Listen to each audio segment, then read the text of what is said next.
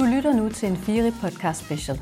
En podcast, der er en del af en række episoder, hvor vi taler med mennesker, der har været i kryptoindustrien i mange år, og som kan hjælpe os med at forstå udviklingen, der sker. I hver episode drøfter vi myter og får sat ord på, hvordan man bedre kan lære mere om krypto. Vi kommer også tættere på den enkelte gæsteekspert og finder ud af, at der er mange veje ind i kryptoverdenen. Hej Jesper. Hej Karina. Velkommen til, og fedt, at du har lyst til at være med her til en snak. Jamen, hvor man kan komme ind og snakke om krypto, så øh, er det jo bare en god lejlighed til det, ikke? Helt sikkert. Og øh, vi kommer til at have rigtig mange sådan øh, spændende ting at snakke om i dag, fordi at den første spændende ting, vi skal tale om, det er jo dig. Alright, ja, men mm. det er jo hurtigt overstået, så. Nej, det ved du ikke, om det er, fordi du har jo været i kryptoverdenen i en del længere tid end de fleste.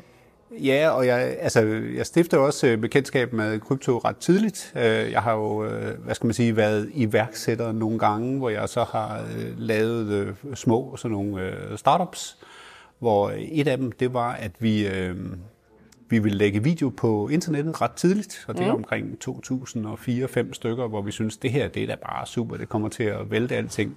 Internettet var bare ikke så hurtigt på det tidspunkt, men øh, vi blev ved med at følge med. Vi havde et øh, selskab, der hed Surf Office, ja. hvor vi så øh, mere og mere lagde video op, og så, så øh, tilbød vi det til kunder, at vi kunne tage deres video, fordi det var ret kompliceret i starten at få video op, og hvordan gjorde man, og det skulle komprimeres specielt og alt sådan noget. Og det havde vi så vores server til, og det var sådan nogle ret kraftige server, der stod der og crunchede de her videoer, der kom op. Og de lå hos øh, Amazon, altså Web Services. Mm. Og det kørte sådan set rigtig fint indtil en dag, hvor jeg får en skrivelse fra øh, Amazon om, at øh, dine server, de kører altså på fuld kapacitet 24 timer i døgnet. Og, og det skal du lukke ned for nu, for ellers så lukker vi dig. Og jeg tænkte, hvad fanden sker der? Det, øh, det var, altså, så mange videoer uploader folk ikke hele tiden, vel? Og så havde jeg min øh, udvikler ind og kigge på det, og de siger så, jamen, øh, der kører altså en bitcoin mine på din øh, server.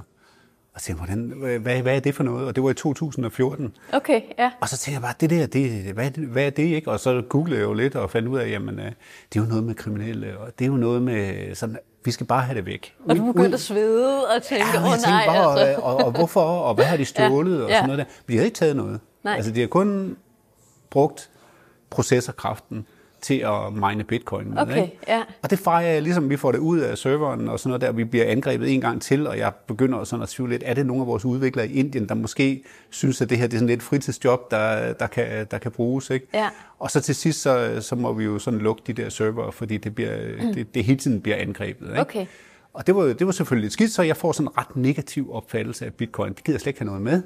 Og jeg har nogle venner, der kommer og siger til mig, Jesper, for fanden, det stiger jo. Det, der sker alt muligt med det og sådan noget. Du må følge med og sådan noget der. Så jeg bare, prøv at høre, de har brugt ind på min server, og det gider jeg bare ikke at, at, at tage del i det der. Det Nej, gider jeg ikke at støtte. det er kun for kriminelle. Ja, ja. altså det, det, var, det blev så min overbevisning om det i rigtig lang tid. Der kommer så en film ud i øh, omkring 2015, som jeg går ind og ser, bare lige for at komme på plads, en, der hedder The Rise and Rise of Bitcoin. Faktisk en rigtig fin film, øh, der forklarer lidt om, hvad der skete rundt omkring Mount Gox og sådan der. Ikke? Og, men stadigvæk, øh, der står også en fyr nede i salen og, og tilbyder, at man kan købe en bitcoin af ham, eller man kan gå ned på Vesterbro, ned på Halmtorvet, øh, fordi der kan man se sådan en, en app, der er, hvor folk, der har bitcoin, de vil godt sælge den for kontanter. Okay. Og det synes jeg, det er simpelthen for shady, det her. Ja. Det, øh, det, alligevel, det, altså jeg tror, det kostede, kostede den 3-4.000 kroner på det, på det tidspunkt for en bitcoin. Ikke? Mm. Og jeg var lidt sådan, ah, det der, det, det, det er på vej ud. Det er stadigvæk shady. Det er ikke sådan helt fint.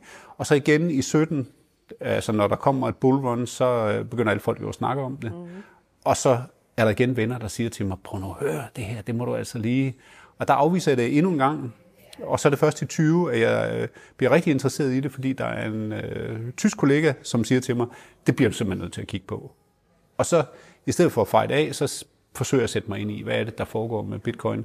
Og det tror jeg, det er den vigtigste læresætning, jeg overhovedet kan give, hvis til andre studerer det. Ja. Altså det kan godt være, at du er skeptisk over for det, det kan godt være, at du øh, synes, det er noget værd noget, men prøv at sætte dig ind i det. Så er det ligesom om, at tingene ændrer sig. Så, så kan man jo godt se, hvad er logikken nede i det her, og hvad er potentialet i det. Fordi det, øh, for mig at se, der er der kæmpe potentiale i bitcoin. Ja. Men vildt nok, altså sådan, at du alligevel altså, sagde nej tak, nej tak, Nej, tak. Ikke? Altså sådan, men, men jeg jo. tror, altså, du, du gør, har jo gjort det, som folk gør flest gange. Ja, ja, og jeg det havde masser af gang og du havde en rigtig business, dårlig erfaring med det ja, fra starten og, og jeg af, var helt mere optaget af at køre min almindelige ja, forretning, end, end, at, ja. end at tage noget ind, som hvad skulle jeg bruge det til? Ikke? Ja. Altså, det, det kunne jeg ikke se øh, på det tidspunkt der. Og øh, altså der, der må jeg jo så bare sige, jamen altså ved at sætte mig ind i bitcoin, bruge noget tid på det nu, synes jeg efterhånden, jeg har brugt øh, omkring tre år på at dykke ned i det. Der er stadigvæk masser af øh, nye ting, der dukker op. Mm-hmm. Men jeg synes, jeg har fået et fundament på plads. Hvad er det, det her det er? Og hvad er det, hvordan er det, vi skal tænke om det i, i fremtiden? Og, og også som, altså hvis man har lyst til at, at sige, okay, jeg tager en chance med noget af min kapital eller mine penge, så sæt det i det, og så luk øjnene, og så vent en 5-6 år, og så se, se hvad der, der sker. sker. Ja. Ja. Og du er faktisk nået så langt nu, nu kommer jeg lige til at kigge på, fordi jeg lige skulle se, hvordan din mikrofon sad, men du har jo bitcoin på din t-shirt. Ja, det ja. har jeg. Ja. Altså, det, så der er du i hvert fald gået all in, kan man sige. Ja, okay, det er også lidt til ære for uh, interviewet i dag. Jeg synes, altså fordi det er stadigvæk kontroversielt. Hvis du går ud og råber op om bitcoin, og jeg har jo haft min, uh, da jeg blev meget optaget af bitcoin, mm. og så kiggede rundt, så kunne jeg jo se i Danmark omkring 20, der var jo ikke noget på dansk egentlig øh, om bitcoin, og hver gang der var noget om krypto eller bitcoin, så var det meget negativt. Ja. Så var det netop den samme historie, som jeg var kommet ind med. Altså, det er noget for kriminelle, det er noget... Altså, det har jo fået skyld for alt, alt dårligt i verden, ikke? Altså, jo. kriminalitet, øh, miljøsvineri. Yes. Øhm, altså, øh, faktisk er det kun for dem, som forstår virkelig tech, og det er scam, ikke? Altså, sådan, så det er bare sådan... Det er ponzi-scheme. Præcis, og, altså, sådan, altså, så alle ting kan vi næsten lægge over i den, altså... Ja, og på trods af det, og på trods af, at bitcoin er erklæret død måske 340 gange, så består bitcoin endnu. Og sætter man sig ind i det, så er det heller ikke så underligt, hvorfor den egentlig gør det. Nej, og man kan jo så sige, at vi sidder jo faktisk nu her i dag, hvor der er flere lande, som har altså sådan bitcoin som deres øh, legal tender. Der er også altså lovgivning, mm-hmm. øh, og der er ETF'er, spot ETF'er, på vej fra ni af verdens største kapitalforvaltere. Ikke?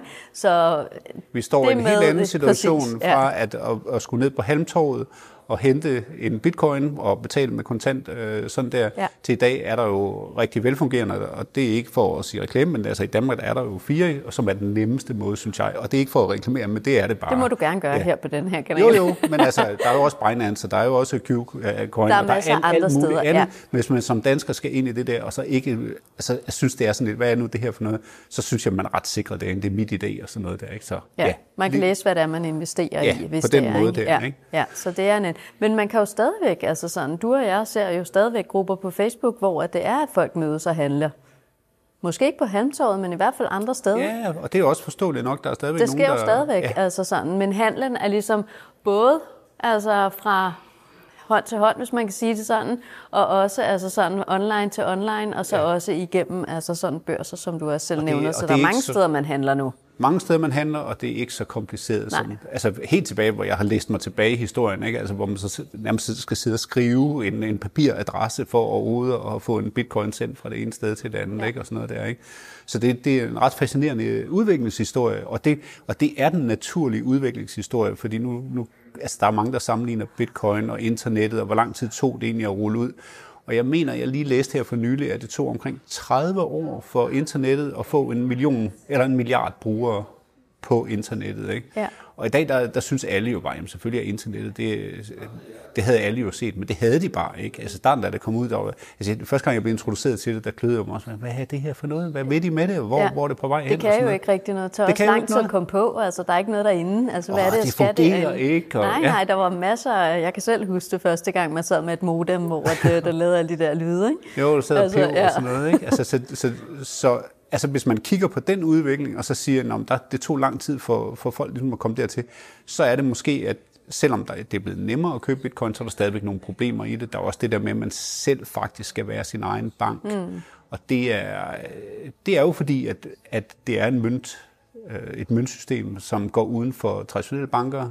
Det, øh, det er et nyt system, altså vi ligger oven på, øh, på det eksisterende internet, hvis man kan sige det Og den, på den 8. største valuta i verden nu, hvis ja, man det er ser også, det sådan ja. der. Ikke? Og det er, jo, det er jo sådan, at alligevel nogle også tænker, hvad kom den op og, og blev så stor? Ja.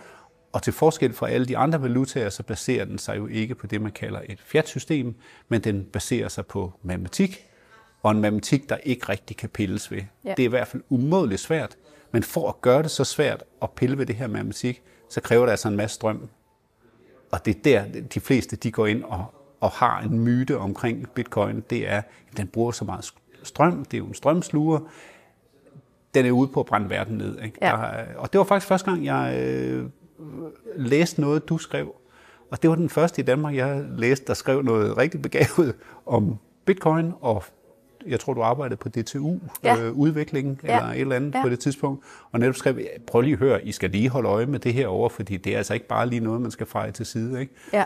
Og, og det var jo det var rart at høre, at der er også andre, der, der ligesom rækker fingrene op og så siger, hov, der er, der er så mere til det, end, end, end bare de avisoverskrifter, man kan finde rundt omkring. Ja, som jo oftest, altså det ved vi jo også fra andre ting, altså sådan medierne elsker jo altså dårlige historier, og det er jo desværre også det, folk oftest klikker på. Ja. Fordi at uh, ellers så ville der være mange flere positive nyheder i uh, vores medier, hvis det var, at der var nogen, der gad at klikke på dem. Så ja. alt, hvad der er dårligt, det er åbenbart der, der er de største Ja, og, og så, det, så, så tror jeg også, jeg har læst nogle steder, der er den der saltiness-faktor. Mm-hmm. Altså øh, folk, der ikke har købt en bitcoin øh, tidligt, eller bare lidt af en bitcoin, man behøver slet ikke købe en hel jo, eller altså, de er jo sådan ret øh, indebrændte. Ja. Hvis nu andre kommer frem og så øh, altså, siger, at det her det er godt, og det skal I holde øje med, hvis de ikke selv er med, ja. så bliver de sådan Hvilket lidt... jo øh, stadigvæk er lidt skørt, ikke, når man tænker på, at hvad, man estimerer jo, at det kun er 5% af verdens befolkning, der egentlig er sådan, altså i krypto, mm. ikke bare i bitcoin, men bare i krypto, altså sådan, så man skulle jo mene, at hvis man sidder bare lidt nu og har en lille smule, så er man stadigvæk man er stadigvæk tidlig på den. Ja, man er stadigvæk tidlig ikke? på den. Det altså, stadig... man, er, man vil altid ønske, man var tidligere på den. Men så Men, kan jeg så øh, bare sige, at da jeg så den dengang til ja. 3.000 kroner eller 4.000, ikke, så synes jeg stadig, ah, skal jeg alligevel bruge 3-4.000 på det her? Ikke? Fordi der var, der var den jo endnu mere usikker, mm. altså dens fremtidspotentiale, end det, end det er nu. Ikke? Ja. Så, så, så Bitcoin vil altid være for dyr, ja. men det er også være meget dyrt ikke at gå ind i det, synes jeg jo nu. Ikke? Altså, for nu er jeg jo også helt nede i kaninhullet. Ja, ja, jeg kan ikke, ja. næsten ikke kigge op længere. altså. Så det, i 2020, der begyndte du i hvert fald at komme rigtig ned i, i kaninhullet, som du siger. Ikke? Og ja. der var ikke noget på dansk. I hvert, fald ikke, øh, I hvert fald ikke noget, der snakkede positivt, eller i hvert fald prøvede at, at finde argumenterne for, for, hvad bitcoin ellers er. Ikke? Ja. Så hvad gjorde du? Jamen, så satte jeg mig ned. Altså, jeg har jo en baggrund i, inden for tv-produktion, mm. og øh, jamen så tænker jeg, nu, nu laver jeg altså en lille YouTube-kanal. Der er der i hvert fald ikke nogen, der kan stoppe mig sådan lige til at, at sige det der. Mm. Og så begyndte jeg bare at snakke bitcoin og snakke krypto og sådan noget der på dansk, fordi jeg tænkte, der skal der altså være nogen, der, der kigger på det. Og så får man jo to følgere som ens venner, ja, og det er da også tre dejligt. følgere som er lidt familie og sådan noget der. Ja. Men så lige pludselig, hvis du bliver ved med at producere indhold og sådan noget der, så spreder det sig mere og mere. Mm. Og jeg er oppe omkring 1500 og det er jo fordi, øh, det er ikke særlig stort, men det er også, øh, krypto er et lille miljø, og hvis du så tager det dansk samtidig med, så er det sådan et ret lille miljø. Så jeg er ret godt tilfreds med, at der er 1500, og der er ret mange, der ser mine videoer, hvis det for eksempel er skat og krypto. Ja. Så vælter folk ind og, og ser det. Ikke? Så er der over 1000, øh, der kigger. Ja, den hedder Dansk Kryptonyt. Dansk Kryptonyt, ja. På For dem, YouTube. som har lyst til at, ja. at lige at gå ind og, og følge med. Der, der ligger også mange videoer, hvor man sagtens kan se noget, der ligger tilbage, fordi det, hvis du er i tvivl om, hvad en wallet er, eller i tvivl om, hvad Ethereum er, eller hvad er det Bitcoin strømforbrug, hvad er det, det går ud på, mm. og hvorfor er det DR og alle mulige, de har sådan mere sådan negativ, altså, og ikke forsøger at nuancere, hvad det egentlig er, der indgår i, i ja, altså i Bitcoin strømforbrug, som er på grund af sikkerhed. Ja. Og der er faktisk øh, jo kommet altså sådan her for nylig, for et par måneder siden, altså en rapport fra KPMG, som er mm. den, måske den mest nuancerede sådan i forhold til bitcoins strømforbrug, øh, som også forklarer altså både hvorfor at det ikke er så skidt mm. endda, øh, og hvor at det faktisk kan, kan bruges altså, til at være positivt for miljøet, også selvom man bruger meget strømforbrug. Øh, så, øh, Ja, og det synes jeg jo er rigtig interessant, ikke? fordi hvis man kigger på, hvordan vi forsøger at lave den grønne omstilling i Danmark, så er det hele tiden noget med at vende sig over mod, nu ligger Christiansborg lige herovre, mm, yeah. og så går man over til politikerne, og så siger man, nu må jeg så altså gøre et eller andet, for nu skal vi have den grønne omstilling i gang. Og så øh, går der byråkrati i den, og så skubber tingene sig. Og øh, der er det så, at øh, inden for bitcoin, jamen altså, hvis du producerer bitcoin, så er der også penge i det med det samme. Du kan omsætte det, du får ind i mining, øh, rewards, det kan du omsætte til penge ja. og betale dine udgifter, der er med det. Det er så bare sådan, at konkurrencen er sindssygt hård inden for mining, så du er nødt til at finde den billigste form for energi. Det kan altså ikke nytte noget med at sætte en, den i strømmen eller stikkontakten, og så tage strømmen der. Det er alt for dyrt. nødt til at finde overskudsenergi, du er nødt til at finde energi, som bliver spildt på andre områder, som ingen andre vil udnytte. Ja. Og det er der, Bitcoin har fundet sin plads, i hvert fald i de seneste år. Det kan ændre sig igen. Men øh, inden for metangas, øh, afbrænding af metangas, som vi tit ser i oliefelter, fordi når du hiver olie op, så kommer der metangas op samtidig med, og det er du nødt til at flære, altså i hvert fald for at i det mindste ikke lukke den meget, meget skadelige klimagas metan ud i atmosfæren, Ja. så er du nødt til at omdanne den til øh, CO2, også af sikkerhedshensyn, for hvis der ligger en masse metan rundt omkring, det kan jo, det kan jo antændes mm. og sådan noget der. Men i hvert fald med, inden for klima, det er 84 gange mere potent klimagas, end CO2 er. Og det er også noget, øh, FN's klimapanel, de lægger meget vægt på, at vi er nødt til at have fat på metanen rundt omkring, hvis vi skal sænke udviklingen i temperatur øh, inden for den nærmeste årrække. Så det der med at få fat i metangassen rundt omkring og udnytte den, det er virkelig noget, som øh, bitcoin øh, kan være med til. Og det er lidt et paradoks. Hvordan kan du bruge en masse strøm og så være med til det? Men det er netop ved at udnytte sådan noget overskudsenergi, der bare, ja, hvad skal man sige, fiser ud andre steder. Ja. Og øhm, så startede du, nu bringer dig lige lidt tilbage til denne her. Altså sådan, hvad var dine tanker omkring, nu skal der noget ud på dansk. Øhm, jeg laver den her YouTube-kanal. Mm-hmm. Hvor lang tid gik der, før du sådan tænkte, okay, nu begynder, altså sådan, nu, kan nu begynder der at komme lidt, øh, også lidt tilbagemeldinger fra folk. Det er meget rart, at det ikke bare, kan man sige, er de samme to, der sidder og følger med hver gang. Altså, gik der lang tid, eller? Der, der, altså, der kom efterhånden, og så er det jo sådan en optur, når der begynder at Ja. dukke nogen op og sige, hov, hvad, hvor kom du lige fra, og sådan noget der, ikke? Og så synes jeg, folk har været enormt gode til at, at skrive meget konstruktive øh, ting på, på hjemmesiden, ikke? Altså, ah, det var godt, og det vidste jeg ikke noget om, og tak fordi du gør det, og sådan noget der, ikke? Øh, men der gik jo omkring et halvt års tid, før at, at der begyndte sådan rigtigt at, at, at komme ud. Men altså, der må jeg så sige, øh, skat og krypto, som er så svært at finde ud af, både for os, men også for skat. Ja, ja. Det, er, det er ikke kun øh, skat, der ved det hele, øh, har jeg fundet ud af ved min øh, skattesag, som har varet, ja, det, vi nærmer os halvandet år nu, ikke? Altså, øh, hvor vi sender frem og tilbage for at finde ud af, hvad der sker. Men når jeg laver videoer om skat og krypto, så er der mange, der kigger med, og Ja. det er forståeligt nok, fordi der er ikke nogen information rigtig at hente. Nej, og det er jo også, som du siger, en ting er reglerne, og de kan være, altså vi ved alle sammen, de er forældede, de er fra 1923, det var, de er ikke myndet på at altså blive brugt på krypto. Der bliver heldigvis arbejdet på, at der kommer nogle nye regler på et ja. eller andet tidspunkt, så, så vi ved godt, at de, de er dårlige, men det er, jo, det er jo også mere det her med den manglende kendskab og kompetencer hos dem, som sidder og altså bare skal regne skatten ud. Ja. Ikke? Altså, Jo, altså der, er- der er dels det hos øh, Skat selv, så er der i det hele taget, hele kryptomiljøet, der er ikke nogen standarder. Så hvis du har en wallet, så laver den et udtræk til skat på en måde. Ja. Og hvis du har en, en, en øh, exchange eller en kryptobørs, så laver de det på en anden måde. Der er ikke nogen, der har vedtaget, at nu gør vi det på den her måde. Så det, man sender ind til skat, det, det bliver fortolket med skatsbriller.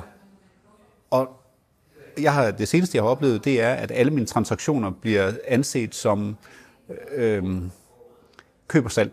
ja. Altså hvis jeg sender fra en kryptobørs til min wallet, så siger man, jamen hov, det, er jo, det, er jo, en- det, det, er jo, det kunne jo lige så godt være, at du har bare solgt den til nogen over i den der wallet, der du, du sender den over til. Så det, det bliver vi altså nødt til at beskatte, som om, at det er... At det er et salg, i stedet for det bare er, ligesom hvis det var pengesedler, at øh, du Ja. tog pengene fra den ene lomme og lagde dem over i den anden lomme. Ja, Ja, Så, så det er sådan noget der, og så skal jeg jo ind og dokumentere, fordi skat har jo øh, lov til at sige, jamen vi, vi anslår så, at når vi kan se de her transaktioner, at du skylder så meget skat. ja, Og så må jeg jo ind og sige, nej, det er altså ikke lige helt rigtigt, fordi det er sket det og det og det. Ikke? Ja. Jeg har en udmærket dialog med skat, det vil jeg slet ikke sige noget andet til.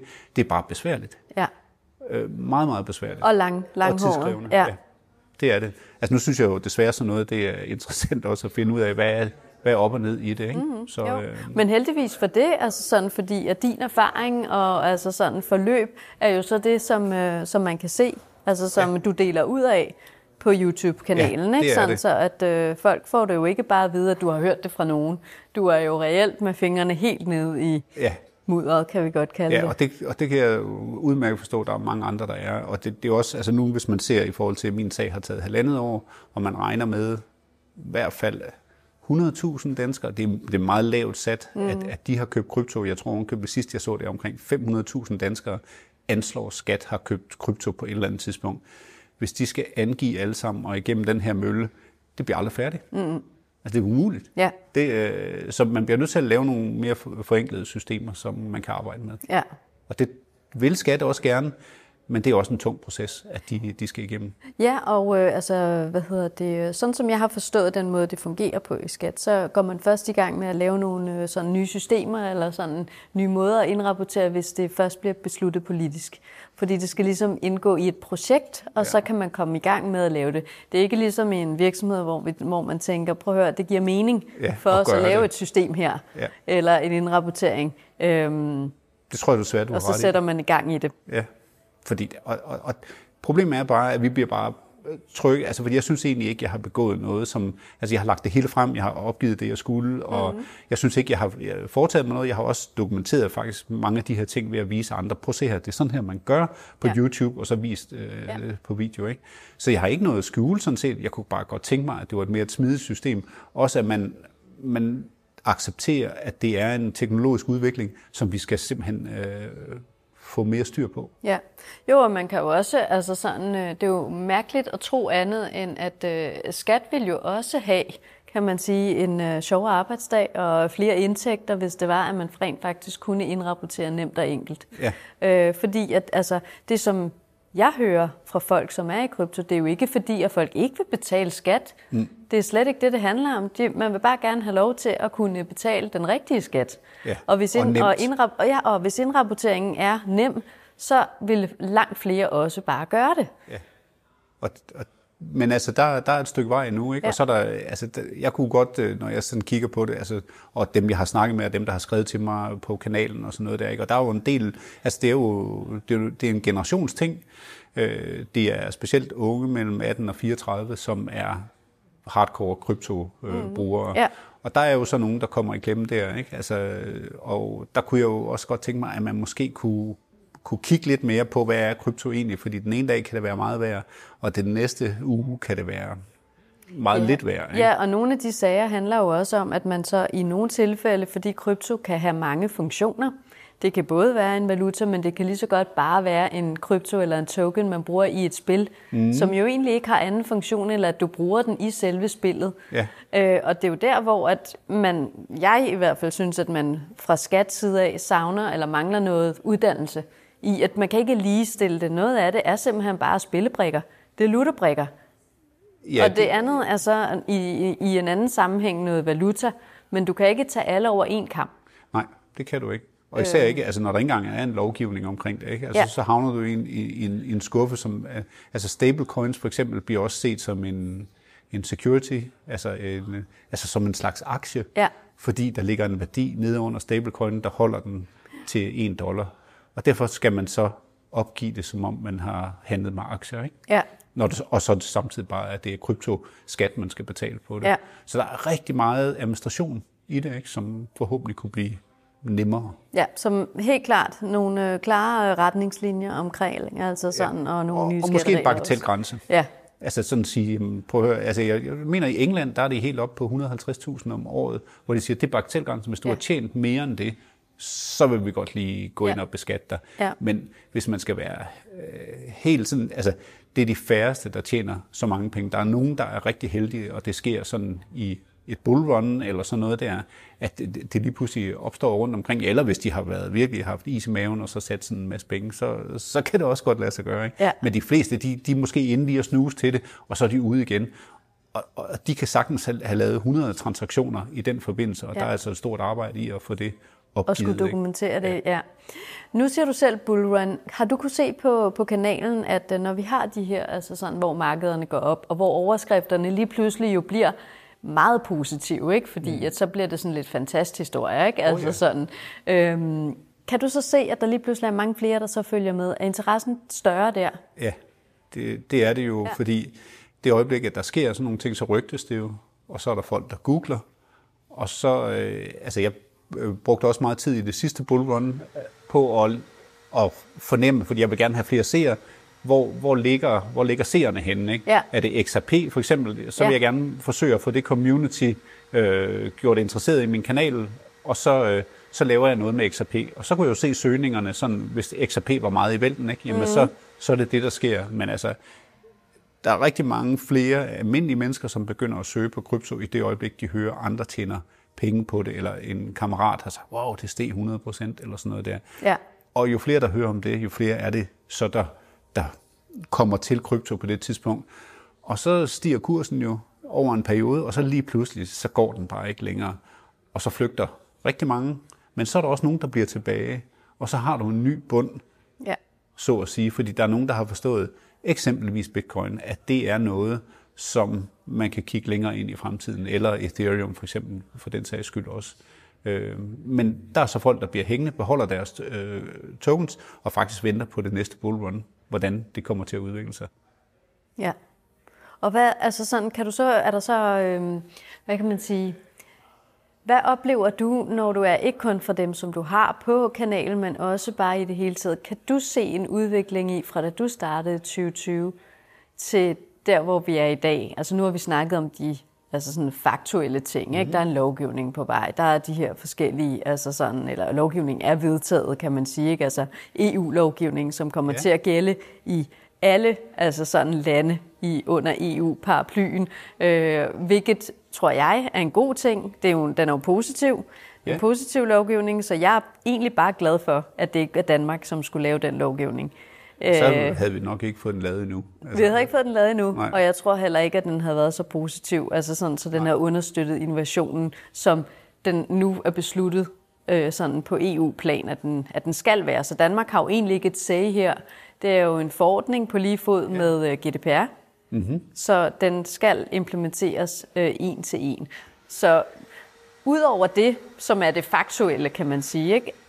Hvad, tæ- hvad hører du så? Altså sådan, hvad er din fornemmelse i minimands opfattelse af det hele, af krypto? Jamen, øh, altså, jeg tror, der er, sådan, som jeg oplever, der er flere, der, der får interesse for øh, krypto og, og prøver at se, hvad er det her for noget. Øh, men jeg tror, der skal igen et bullrun til for at udvide den her netværkseffekt, fordi man må sige, det der er det mest effektive omkring bitcoin, som der har ligget inde i dens spilteori nede i den matematiske model, det er numbers go up. Ja, Og det er jo, når folk hører, at der er noget, der går op, så vil de gerne være med. ja, Og det, altså, og det er jo, fordi vi er helt nede på sådan nogle basale, altså det er grådighed, og det er frygt, altså to meget, meget basale følelses, øh, ja, tilstande, hvor man handler på. okay, Altså, ja, Og, og, og de to er, er, er, er kryptoen altså inde at have fat i. Og, og det er ikke dermed sagt, at bitcoin er så et, kun for grådige eller sådan noget der, men det, det er altså meget effektivt til at få noget til at vokse med. Og, og det er nok også derfor, det er blevet kaldt et Ponzi-scheme, og det er blevet kaldt alle mulige ting, fordi det er jo sådan noget, hvor man går ind, og så køber man noget, og så venter man på, at der er nogle andre, der køber noget, for så kan man sælge det til en lidt højere pris Ja. og sådan noget der. Og det, det kan man jo så godt sige, at det minder om, men det er alligevel også langt fra, fordi det har så mange andre hvad skal man sige, kapaciteter i sig for den teknologi, der er. Og når den begynder at blive udnyttet, også via, at der kommer en lovgivning, der gør det mere smidigt at arbejde med, jamen så står man med en global valuta, som er selvkørende faktisk. Og det, det synes jeg er meget fascinerende. Altså at have den her decentraliserede størrelse, som ingen reelt set bestemmer over, men du kan gå ind og deltage i netværket, og du kan selv bygge en applikation ovenpå det. Der er ikke nogen, der forhindrer dig i det. Der er ikke noget, øh, øh som siger, det, det kan du ikke, ud over den, den lovgivning, der er i dit eget land. Altså, som gør det svært også i Danmark at for eksempel lave startups rundt omkring krypto, for du ved faktisk ikke helt, hvor du ender henne. Nej, det, det er svært at få. Altså sådan, øh, reglerne er jo, er jo ikke defineret, kan man sige. Nej. Og det er jo også derfor, at der er færre, der investerer i kryptovirksomheder, for eksempel i lande som Danmark. Mm. Fordi, at hvad er det, man investerer ind i? Vi kender ikke rammerne eller Nej. reglerne. Altså, hvor at hvis man tager et land som Schweiz, nu er der lige kommet en rapport ud omkring sådan de mest kryptoparate nationer i verden, mm. hvor at Hongkong ligger nummer et, og Schweiz ligger nummer to. Og det er helt klart båret af, at man for eksempel i Schweiz allerede i 2014 så gik ind og sagde, sådan her er reglerne for kryptovirksomheder, og så må vi lære undervejs. Men om ikke andet, så starter vi i hvert fald med det her regelsæt, så I ved, hvad I har at forholde jer til. Ja. Øhm, og så kan reglerne jo være mere eller mindre altså sådan gunstige, eller hvad, men man kender reglerne, og Det- man ved, det hvad man jeg, skal det er det operere vigtige. indenfor. Ja. Ikke? Så, kan man sige, at de er urimelige, eller man kan sige et eller andet, men, men bare det, der er regel, i stedet ja. for, at det er sådan lidt en gråzone hele tiden. Hvad kan vi overhovedet? Altså, vi har jo lidt, øh, altså Finansforbundet har også en lille sandkasse, hvor man kan ansøge om at komme ind i, og så kan de jo så, uden at man kommer ud på et marked eller noget, man får lov til at lege ind i den lille sandkasse ja. der, ikke? Men det, tror jeg bare ikke rigtigt, der bliver nogle helt store virksomheder ud af. Jeg tror mere på, at man, man må lære undervejs. Altså, vi lægger sporene, som vi kører fremad, ikke? Og, ja. og, og især med teknologi, for det kan gå meget, meget hurtigt, og så kan man stå ude ved siden af og klø sig i nakken over, hvad skete der lige der, ikke? Jo, og det går jo hurtigt, altså sådan i forhold til, altså nu kan vi jo se, du nævnte selv internettet, ikke? og jeg synes faktisk, det er et meget fint eksempel her, altså mm. sådan, at det tog jo lang tid, men det var jo også noget virkelig, altså det var et kæmpe skift, ikke? Yeah. og nu er vi jo vant til den her digitale verden, øh, og selvom vi havde internet, og vi brugte internettet, så tog det endnu flere år, før folk overhovedet turde købe noget på internettet. Altså, ja, ja, ja. Og så her, når vi så tager det næste lag her, der har vi jo faktisk, altså er vi jo inde i det der med, at det handler jo også om penge. Altså sådan, så det handler om noget, altså sådan uddannelse, use cases, hvad kan det bruges til, og så, som du siger, de der følelsesmæssige trigger. Ja. Det, altså, det, som, som er det, der enten altså sådan, gør, at folk strømmer til eller løber fra, ikke? Jo, og så er der nogen, der... Altså, og det, det mener jeg så ved at sætte sig ind i, hvad krypto er, og især hvad bitcoin er, jamen altså, så kan man så få lidt mere ro i maven ved at investere i det. Ja. Fordi man, altså jeg synes, jeg kan se, altså den teknologi, der ligger der, jamen den har så meget at byde på. Altså med mindre, at der er øh, nationer, der forsøger aktivt at, at, at lukke det ned, sådan at borgerne, for eksempel i Kina, mm. at du ikke rigtig har adgang. Du må vist godt købe krypto. Der er ikke rigtig nogen steder, der må sælge det til dig. Mm. Altså, øh, så altså, der lukker man jo ned for den personlige frihed og også folks mulighed for at øh, sikre sig nogle penge, mm-hmm. som andre ikke kan blande sig i. Ja. Og det er man jo ikke sådan så stor tilhænger af i Kina for eksempel. Ikke? Altså, der er allerede programmerbare penge, CBDC'er, altså, som styrer, hvad du egentlig må bruge dine penge til. Ikke? Ja. Og som har en udløbsdato og alt sådan noget der, som gør det meget, meget vanskeligt for folk at spare op og, hvad skal man sige, lægge planer for fremtiden. Ja. Og vi to har jo en, øh, altså sådan, er jo på ugenlig basis i øh, denne her podcast, Ugens Kryptosnak, mm-hmm. hvor vi jo blandt andet vender både øh, altså sådan Kina og også Hongkong, og det, der sker imellem der omkring. Vi kan ikke rigtig finde ud af, jo vi har tit snakket omkring det her. På den ene side har man mainland China, hvor de er fuldstændig lukket. På den anden side er der, som jeg også lige sagde, en ny undersøgelse omkring Hongkong, der ligger ja, nummer et som det, det er faktisk krypto. ret spændende. Altså det er virkelig en, en spændende sådan, øh, men det skal vi ikke snakke om nu. Det skal man jo lytte om øh, lytte til der. Ja. Nu har vi jo været sådan øh, rundt omkring. Hvor ser du altså sådan, at vi har bevæget os ind inden for de næste fem år i, lad os bare tage vores egen lille andedam. Fordi jeg tror, at vi er godt klar over, at der sker ting og sager ude omkring i verden. Men hvis vi kigger på Danmark, som er det, de fleste af vores lyttere jo kan forholde mm. sig bedst til på den korte bane. Hvordan, øh, hvordan snakker vi om krypto om fem år, tror du? Jamen altså, vi, vi sidestiller krypto eller bitcoin i hvert fald med en investering, som øh, vokser over tid. Og det, man bedst kan sammenligne det med, det er måske ejendomsmarkedet. Altså, der er en, altså går du ind og køber en ejendom, så øh, mange af dem, der køber ejendommen, de, der er selvfølgelig udlejningen i det, som er en indtægt, men det, man ser mest på, det er, hvad for et afkast kan jeg få, hvis jeg sælger den her ejendom igen om nogle år. Og det er jo sådan en, en måde, hvis du har stor kapital, lad os sige 100-200 millioner, altså at sætte det i en ejendom, så er det ligesom noget, der er vokset over tid. Og det, øh, det er der jo mange, der har haft stor gavn af. Det marked ser jeg blive øh, udfordret, når bitcoin kommer mere på banen, fordi øh, bitcoin kan tilbyde de samme ting. Mm. Det er en knap ressource, som der ikke bliver flere af, end der er foruddefineret, og der er en inflationsrate, som faktisk er nedadgående øh, over tid. Og øh, kan man få en lovgivning op omkring, at bitcoin kan købes, uden at der er alle de her øh, skattemæssige ting inde i det. Der skal selvfølgelig betale skat, hvis man øh, tjener på det, okay. men at, at, det er, at det ikke er så illeset altså, at investere i bitcoin jamen altså, så, så har man virkelig et investeringsobjekt, som er øh, meget attraktivt. Øh, fordi øh, i forhold til en ejendom, så øh, hvis du har brug for noget af din kapital, så kan du selvfølgelig gå ud og belåne i ejendommen. Det kan man også i bitcoin. Men hvis du står klokken to om natten og skal bruge 5 millioner mm. til et eller andet, mm. nu ved jeg ikke om, jamen så kan du gøre det med bitcoin. Det, bitcoin er jo i live 24 timer i døgnet hele året rundt, og der har du hele tiden likvid på en helt anden måde. Og se den fordel for nogen, der investerer større beløb på et tidspunkt, det er overbevist om, at vi, kommer til at se inden for fem år. Det bliver i hvert fald spændende at følge. Ja. Er der nogle ting her på falderæbet, du synes, jeg skulle have sådan spurgt om, som vi lige skal have givet lytterne med os i den her omgang? Altså, det, der taler mest imod i øjeblikket, i hvert fald i medierne omkring øh, bitcoin, det er stadigvæk øh, klima, miljø, spørgsmålet. Og der ser jeg også bitcoin bevæge sig hen i et område, som er CO2-neutral. Mm. Allerede øh, bare i løbet af to år har bitcoin bevæget sig øh, 37 procent lavere udslip. Altså det skal jo lige sige, bitcoin ud, øh, ud, altså slipper ikke noget CO2 ud i sig selv. Det bruger kun strøm, men den strøm, der bliver produceret.